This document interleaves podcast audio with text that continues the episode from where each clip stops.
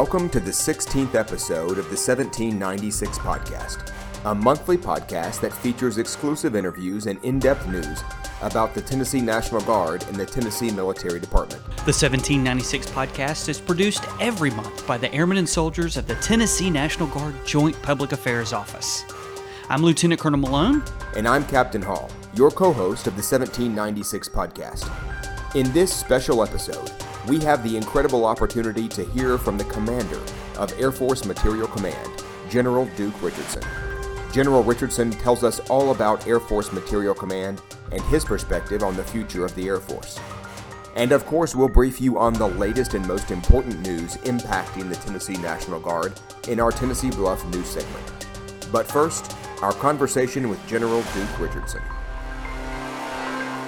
Well, listeners of the 1796 podcast, we are thrilled to have you with us today. It's an exciting day. We are in Chattanooga at the Medal of Honor Heritage Center right here near the riverfront and the aquarium in downtown Chattanooga. And we have an audience for the first time. Welcome, everybody. We were able to garner one of the areas in the Heritage Center where they show videos. Uh, also, if you hear a little noise in the background, there are people touring through the exhibits, and the exhibit audio is still active as well but it is a great setting. And we are thrilled to be joined by General Duke Richardson, the commander of Air Force Materiel Command. And we'll get into what that is in just a minute. General, welcome to the podcast. Good to be here. Thank you, Marty. Thank you so much, sir. I'm going to throw it over to Captain Hall for our first question. Thank you, sir. And General Richardson, thank you so much for being with us today. You have a true Air Force story. You had a long career as an enlisted avionics airman, now a four star general. Can you tell us a condensed version of your Air Force story? condensed version, so don't go through the 40 years. Now, You're welcome to, I, sir. I, yeah, a condensed version. I, will tell you, it, it's interesting. I've often asked why I joined the Air Force, and frankly, it, it's for a very simple reason. I needed a job. And so, uh, but what I quickly learned very, very quickly is that it felt like a, a sense of purpose for my life. And so, one year led to the next. I ended up doing uh, six years doing uh, aircraft maintenance as an enlisted airman. Um, and then I ended up getting a, a degree in uh, engineering, and then the Air Force course needs lots of engineers. And so I did that and uh, have just kind of advanced uh, from there. And I've been in about 40 years. I married my my uh, high school sweetheart. Um, we've been together the whole time. But I'll tell you what's interesting about the service is this idea of what I call the circle of life, and that is we end up just through experience and, and age, frankly, we need to kind of step up. And I think I haven't had a job that's any more fun than any other job. The very first job I had was a whole lot of fun. You know, as, as it works out, you kind of need to step up um, and take leadership roles. And so I've, I've, I've been willing to do that. Um, I did cross 40 years a couple of months ago and very happy to serve. So, so what started as a, a very simple reason for joining has, has really changed my life personally. So it's, it's been wonderful. That's awesome. And thank you so much for joining us here right after 40 years. So, what brings you to Chattanooga, Tennessee? I, am here to celebrate with you the uh, Armed Forces Day Parade. So, Chattanooga uh, has had this parade, I think this is the 74th year. You know, the Armed Forces Day, I believe, started in around 1950. So, if you do the math, this parade actually predates the day. And so I think there's a lot of patriotism in Chattanooga, and I think that's demonstrated by the parade. I don't think this parade has stopped, not even for COVID. And so I'm honored to come here and, and do this, parade, you know, officiate the parade and, and celebrate with you all um, uh, for a couple days here. Uh, that's why I'm here. I'm also here to, to tour this great facility, uh, this, this Medal of Honor uh, venue that we're in right now. It's very good. You're good. It's going to be a great tour. You're going to love wait. It. And, sir, as you mentioned, we're sitting in the Medal of Honor Heritage Center. Why are events like the Armed Forces Day Parade and places like this so important to our country? That's a great question. I'll tell you, you know, the uh, Armed Forces Day, if you think about it, um, it's a really important day because uh, it's really an opportunity, Armed Forces Day, not, not the parade necessarily, but the entire day to celebrate the military. And I think, you know, I think about, and you kind of going back to the very first question you asked me, you know, I've thought a lot about this in my life is why is it that I have stayed in? And it really comes down to this profession called the military. And you think about what sorts of professions are respected by Americans, and it, it's a couple of factors. You know, professions where people are caring for others, professions that are viewed as trustworthy, and really professions that that are essential to society. And I think about the military, and it really checks all three of those. and so um, and so that's made it very easy, you know, to to serve. And I think Armed Forces Day, and especially this parade tomorrow, is our opportunity to show respect to the people that have made that decision. And so we're going to honor tomorrow all those who have served, all those who are serving now. We're going to honor. I think it also increases the awareness of, of, the sacrifices that our service members and their families make. So when we have the parade tomorrow, I think the folks will, will understand that. When we have Armed Forces Day across the nation, folks will understand that. And by the way, this isn't about necessarily active duty. This hits Guard, Reserve, so what we call the total force, and it hits all services. And so it, it's not it's not a unique thing. I know that we rotate sort of who's the efficient by uh, by service this year. It's the Air Force's turn, but really it's about all of that. And I look back to a, a great quote from uh, uh, President Truman. He talked about uh, it's important this day is for recognition of the skill, gallantry, and uncompromising devotion to duty. And I really love the word gallantry. And so that's what this day is about. And then tomorrow is a very specific um, day, uh, celebration here in Chattanooga. That's awesome, sir. You're really making me proud to be a member. That's great. All right, so you are mm. commander of Air Force Materiel Command. Tell our listeners what is Air Force Materiel Command and what does it do and how is it postured within the Air Force and what does it do for the Air Force? So the Air Force has uh, what we have nine what we call major commands. So if you think about the Air Force is about 650,000 people. And by the way, there's several hundred thousand civilians who mm-hmm. have that same level of patriotism that the uniformed uh, uniform wearing folks are uh, have. So about nine major commands. Some of them are things that you would expect, like Air Combat Command, you know, flying fighters, and Global Strike Command, fighting bomber, mm-hmm. or excuse me, flying bombers, and and uh, making sure that our uh, intercontinental ballistic missiles are ready to go. Uh, we, as we like to say, they're deployed every day. They're on mission every single day. There's two commands that are two of the nine are kind of unique. One of them is Air Education and Training Command. That command is responsible for basically developing the people that use all these weapon systems. Air Force Materiel Command um, is is is the is sort of the sister command, and their and Air Force Materiel Command is responsible for developing all the material. So when you think of material, think think fighters, think bombers, think cargo aircraft, think air refuelers, think helicopters. Uh, we do fly helicopters, by mm-hmm, the way. Mm-hmm. Uh, we fly a lot of special mission aircraft that we don't necessarily talk about. Uh, think about missiles, uh, bombs. Think about ICBMs, all the nuclear systems that we use. The Air Force uh, has operates two thirds of the nuclear triad. And so there's a lot of so there's a lot of what we call material, electronics, uh, data links, communication systems pretty much everything falls uh, so equipping the air force not just that but installation support. So all the all the installation support is part of air force materiel command. So it's a very large responsibility. We execute uh, about 40% of the air force's budget. So think 50 billion dollars a year. So there's a lot of money that flows through the command. We uh, do that with 86,000 people. So it's a large command it's the second largest uh, major command for the Air Force, uh, 170 locations. We've got eight what I would call primary installations that we are responsible for. One of them is Arnold Engineering Development Center, uh, which you may be familiar with. Mm-hmm. Hopefully, you are uh, just up the street. Um, I think it's maybe an hour or so from it, here. It is. And, and, two episodes ago, we interviewed their commander. Okay, General yes. uh, Colonel Gordon. Yes. Yeah, Colonel Laz Gordon. So yeah. Colonel Laz Gordon is part of Air Force Materiel Command. And so basically, what we do is what we run the entire life cycle. So we do inventions. So we've got the Air Force Research Laboratory that's in Air Force Materiel Command. Uh, we've got commands that develop product, uh, which includes design, uh, producing, um, testing. We've got a, one of our centers does test. Uh, you know, um, because the systems that we develop and buy, there's not a it's a monopsony. We're the only buyers for most of these systems, so that means we have to do our own test. We have to do our own sustainment, uh, all of our heavy maintenance. All that stuff is done is done inside Air Force Materiel Command. So it's a pretty uh, large job, and um, and that yeah, hopefully that'll give you a sense for, for what we do in Indeed. Air Force Materiel Command. Wow, that's a lot. We like to well, we're I, I don't like to well. I you can brag, want to say it's that okay. we're the most important, but the, the reality is they're all important. they but are. We are certainly central to the Air Force. Because you, touch all of them. We touch all of That's them, right. exactly. Yep.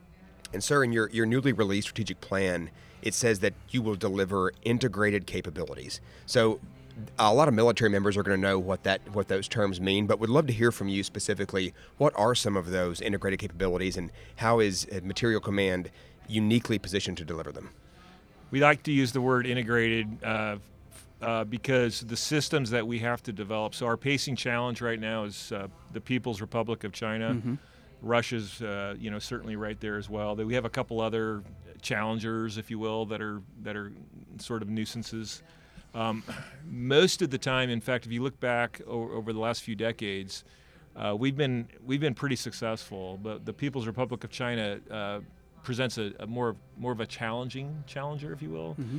And so uh, we're using this term integrated because the, the systems that I mentioned that we're now developing for the future have to be able to work together in a very integrated fashion. And so that's why the communications parts, the the uh, the data links, all the all the radios, all that stuff has to work pretty seamlessly. But to get to your question, think about all the fighters, the F-15s, the F-16s, the F-22s, um, the B-1s, the B-2s, the B-52s, the C-17s, most any of these things that you see, any of these flying machines that you see the Minuteman 3 ICBM.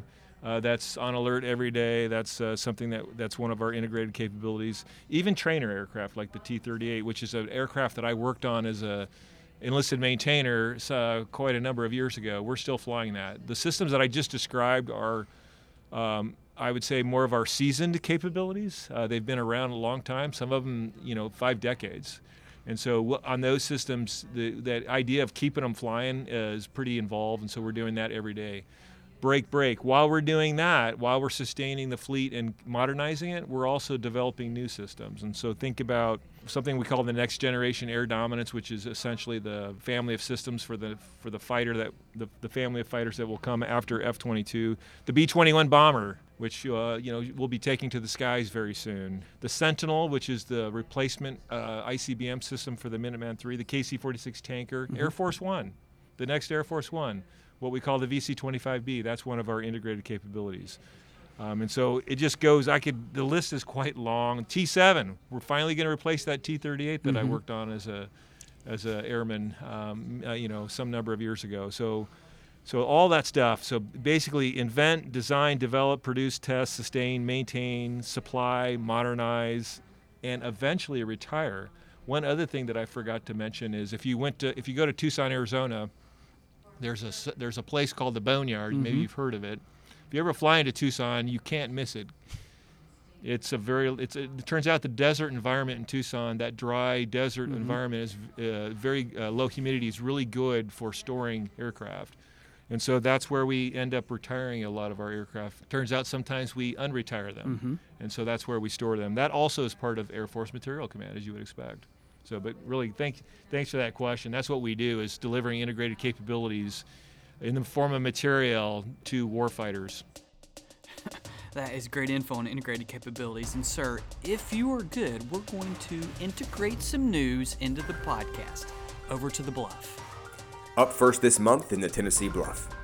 More than 150 soldiers from the Tennessee National Guard's 251st Military Police Company are scheduled to depart Tennessee in mid May for the first leg of a year long deployment overseas.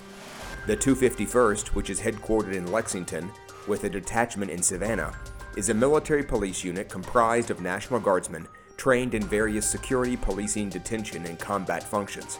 The unit is deploying to Romania with the platoon also serving in Bulgaria, where they will conduct law and order missions as well as provide security for other forward deployed military units.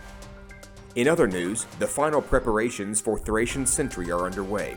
Thracian Sentry, an international joint readiness exercise throughout the nation of Bulgaria, is taking place in June of this year. More than 170 military personnel from the Bulgarian Armed Forces, the Hellenic Air Force in Greece, and the Tennessee Army and Air National Guard will focus on joint readiness with dozens of engagements throughout June. The exercise is a direct result of the State Partnership Program and Tennessee's long standing partnership with Bulgaria. And in national news, despite numerous reports of declining recruitment numbers for the military, the National Guard has produced better than expected enlistment for 2023. Nationally, the Army Guard saw a 26% increase in recruiting in the second quarter of fiscal year 2023, with a 37% increase during January alone. The Air Guard saw a 21% recruiting increase in the second quarter over last year, with a 23% rise in March alone. That's our Tennessee Bluff for this episode, and now back to Lieutenant Colonel Malone. So, as Captain Hall mentioned, we, we looked up your strategic plan. You talked about the integrated capabilities. So, it also talked about amplifying warfighter culture. So, from a material command perspective, what is that warfighting culture and how do you amplify it? What is Air Force Materiel Command to do that? That's a great question. So, one of the things uh, that we've got to be able to do is instill a sense of urgency in our workforce. And so, a lot of the things that I talked about, um, the folks in Air Force Materiel Command, except for the Air Force Test Center, they're not operating them, so they're not flying them, and they're not generally deploying. And so, what we it's very important that we make sure that they understand they're warfighters too. And so, uh, their importance is not a function of their proximity to the fight. Mm-hmm. And so, we want to make sure that they do that. So, there's a number of ways that we do that um, to make sure that they amplify the warfighting spirit that's inside of them. One is making sure that they get intelligence briefings, threat briefings at whatever level that they're allowed to see so that they can understand why we say it's important and why we say the time frames are important. Uh, we want to make sure that we connect the dots from how their specific job ends up with a, a capability in a warfighter's hands. And so, you know, General Allvin, the Vice Chief of Staff of the Air Force, he really says it well. He and this is a quote. I don't want to go to war with just the tip of the spear. I want the whole spear. That's what AFMC brings to the fight. So if you think about a spear, it's not just the tip. There's a handle, there's a shaft, there's there's a absorbing material on the handle. There's that's the whole thing. That's what AFMC brings is the entire spear, not just yeah. the tip of the spear. And somebody had to make that spear Some, and test it exactly and, and, and sure sustain it, it and, and, keep it sharp. Keep it, and, yeah. and so that's what we do. And so we do a, a lot of things uh, to to uh, to instill a warfighting culture. Um, in our workforce, and I think we're, we're having pretty good progress. We, we, we can never we can never uh, back that up. And as I mentioned, it's it's We've got um, of the of the nearly 87,000 folks, only about 20,000 are uniform wearing. Uh, the rest of them are are civilian airmen. They're all airmen though. Mm-hmm. Uh, whether they wear a uniform or whether they're civilians, they're all airmen. That's awesome, and I think that's something a lot of commanders have to deal with. That that that young payroll technician, or the in the finance office, or in the JAG office, or or in the public affairs office, they they need that warfighter mentality as well. And Colonel Malone mentioned a moment ago that we had just interviewed Colonel Gordon, and sir, you referenced Colonel Gordon from from Arnold Engineering Complex, and he made reference to a lot of emerging technologies that are in the pipeline right now. Can you talk about some of those exciting technologies that that Materiel Command is working on?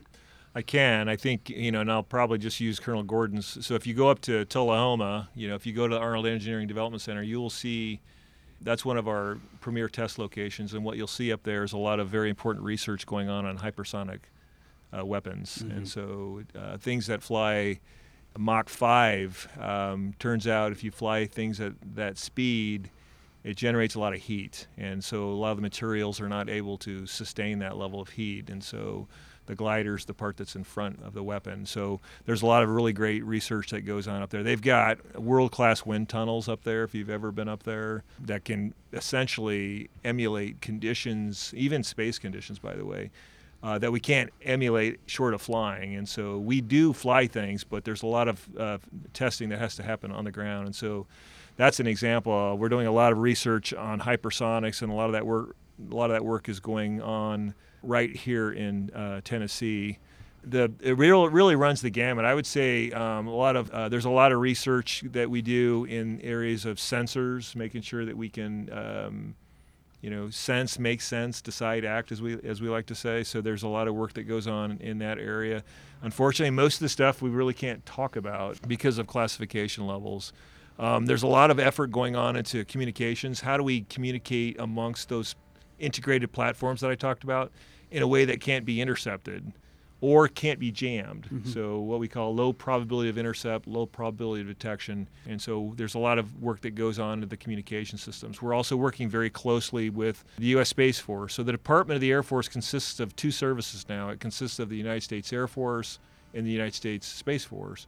And so we're working very closely with our sister service that's in our same department. Um, because the communications capabilities that we're going to get from space and the sensing capabilities that we're going to get from space are really crucial to closing kill chains. So a lot of effort going on there. Even even the way we're doing it, we're I won't go too far into this because it's probably another hour long discussion, but we're using um, um, modern computing techniques and modern computing tools in the cloud to really change how we're doing our work. We call this digital materiel management. And so it's fundamentally changing how we're doing our job so that we can go faster. So we're always trying to go faster. We want to go faster in a way that we don't lose the quality. So quality work quickly is what we're after. Uh, you've mentioned so many interesting, unique things, and dare I say, really cool things that I could ask you about. But we'll we'll save that for another time. So, sir, I'll just ask you an easy one. Anything else you'd like to share with the listeners of the 1796 podcast that we may have missed or we haven't talked about yet? I want to make sure that, that people understand. I've been talking a lot about material things, but it's really about the people. And so none of this is possible without incredible Americans behind it. And so those Americans uh, are all, all, over the place. I mentioned Tullahoma, Tennessee. Um, we've got, I mentioned the 86,000 uh, civilian and uniformed airmen that comprise Air Force Materiel Command, given it they're all every single day. So I want to make sure that I mention that, and it's in, in not just them. I want to mention all the other stakeholders and partners, including Congress. They pay the bills. Yes. And so um, and so they're our, they're our partners, and also the Defense Industrial Base. So we've got a huge uh, industrial base that helps us get this done. So it's a, a lot of teaming that goes on, and really it's a it's about the people. You, you know, you, you got to start there. Without really, really strong patriotic people, uh, none of this works. Awesome. And, sir, we close every podcast by asking our guests their one piece of leadership advice that they would share with our listeners. So, sir, what is your one piece of leadership advice? Just one piece. Okay, you can give There's more like than books one. written on that. I would, I, you know, I, let me point to three things if I can. I know that's not one, but the, and I, I'll try to be quick. So the first one is focus on the nation, the warfighter, and the taxpayer. The nation, the warfighter, and the taxpayer. That's what we really, really have to do, and that's what we try to do every day in Air Force Materiel Command. Um, and each one of those is distinct. Second thing I would say is take care of your team. I mentioned the importance of the team. Take care of your team. By that I mean inspire them, give them commander's intent, which doesn't mean micromanage them. Basically, set up the parameters and let them do their thing. Respect them. Respect every person that's in your organization, regardless of their job. No rank is more important than any other rank. I already told you I don't have any more fun now than I had when I was um, an airman basic 40 years ago. Uh, develop them. Um, make sure you talk about we and not I, um, because it again is about the team. Third thing I would say is the core values. And so each service has a set of core values. The Air Force, I like the Air Force core values quite a lot. Indeed. And our first core value is integrity first, um, and that is making sure you li- you know you live right every day, every every night, so that when you go home and put your head on your pillow, you know you gave it your all for your nation, for the warfighter, for the taxpayer. Um, and because you lived right, you'll probably make mistakes along the way, but you'll always you're always going to get to sleep pretty quickly because you knew you, you knew you did your best and you lived with integrity. So if you kind of follow those three things, you're probably not going to go wrong. Thank you, sir. General Duke Richardson, thank you for joining us on the 1796 podcast. What an honor to have you with us. You're welcome. Thank you. Thank you, sir. Thanks for listening to the 1796 podcast. If you like what you heard, please consider subscribing, sharing this episode with friends, and giving us a five star review. The 1796 podcast is produced by the airmen and soldiers of the Tennessee National Guard Joint Public Affairs Office. For more information, please visit www.tn.gov backslash military.